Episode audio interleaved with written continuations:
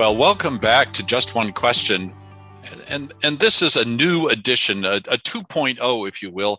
Uh, I'm really excited to be taking up the, the, the cudgels again and getting back into the interview fray. And, and who better to punch it out with for the first time around than my dear friend David Meerman Scott, who started the first set of Just One Questions 61 interviews ago. Uh, David Meerman Scott is a speaker, he is an author, he is an author of some of the most seminal books of marketing um, and business growth strategy.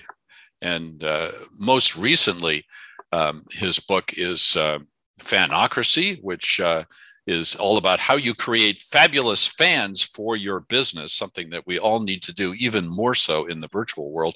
Uh, but uh, uh, in who knows what it's going to look like in the hybrid world we're, we're uh, moving into. And he wrote a book during the uh, pandemic called Standout Virtual Events. Um, so I commend that one also to you highly. David Meerman Scott, welcome. How are you and, and what are you excited about these days? Nick, so great to be here on version 2.0. And I'm super excited because you're in my new virtual studio. And I'm so excited about this because, you know, as you well know, we've been talking about it for a year and a half. The pandemic brought virtual events to the world. Mm. And we've gone through like 10 dog years worth of, of virtual event learning during that period of time. And I dug in pretty deep. I wrote this book, Standout Virtual Events How to Create an Experience Your Audience Will Love. And as I was doing my research, and looking at how other organizations and people have created virtual studios, I really wanted to make one of my own. So, uh, you know, my lovely wife, Yukari, she and I had a conversation because I wanted to commandeer a bedroom, which I'm in right now, mm. um, to create this virtual studio. And what I ended up with uh, really, really works for me. I've done, I've done about 50 virtual events in my old studio, which had one basic camera and a basic backdrop um, and a basic way for me to present. But now I love what I've got because I've got a wonderful camera here. I've got another camera over here, uh, and I've got a teleprompter so I can see my slides and I can play music or videos from this particular um, camera, uh, which I really, really love to be able to do. Um, and um, the studio, as you'll see, is, um, you know, it's a bedroom. And I've got some great lights. I've got um, three cameras. Uh, and I can also, if I want to, um, show the slides um, separately like this.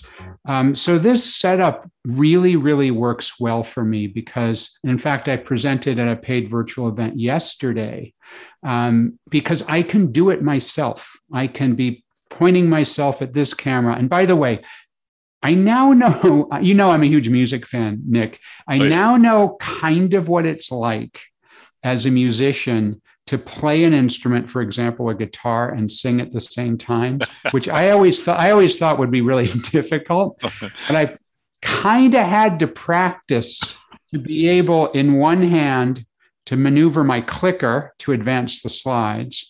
In my other arm, this one, be able to change the uh, cameras that are on, and I can change over to here, um, and be able to talk at the same time that I'm doing those several things.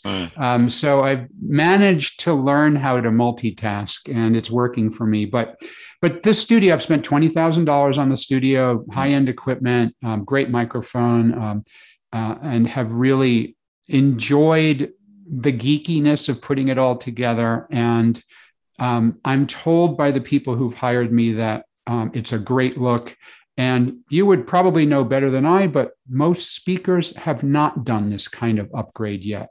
Um, they may have one great camera and some decent lights, but um, going full bore like I have, not sure there's that many people who have done so. So this is what I'm super excited about now. I actually come in here sometimes just to present to myself. It's so exciting.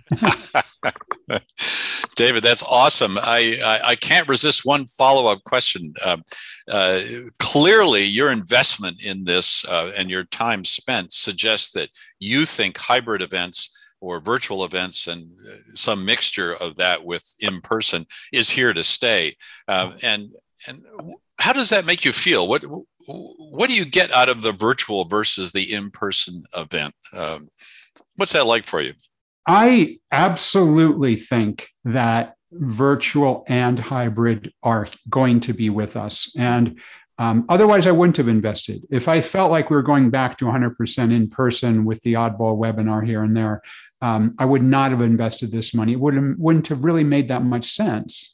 Hmm. Um, but I, I am absolutely convinced that's going to happen. Um, I think we've learned so much about virtual events that we can create some things that are really great. And I, um, I spent 30 years of my life at over 100,000 miles a year of air travel. Some hmm. years, 200,000 miles of air travel. Some years, I'd be away from home every single week doing speaking engagements. Mm. I have loved the last year and a half. My wife and I get along super great. We have fun together.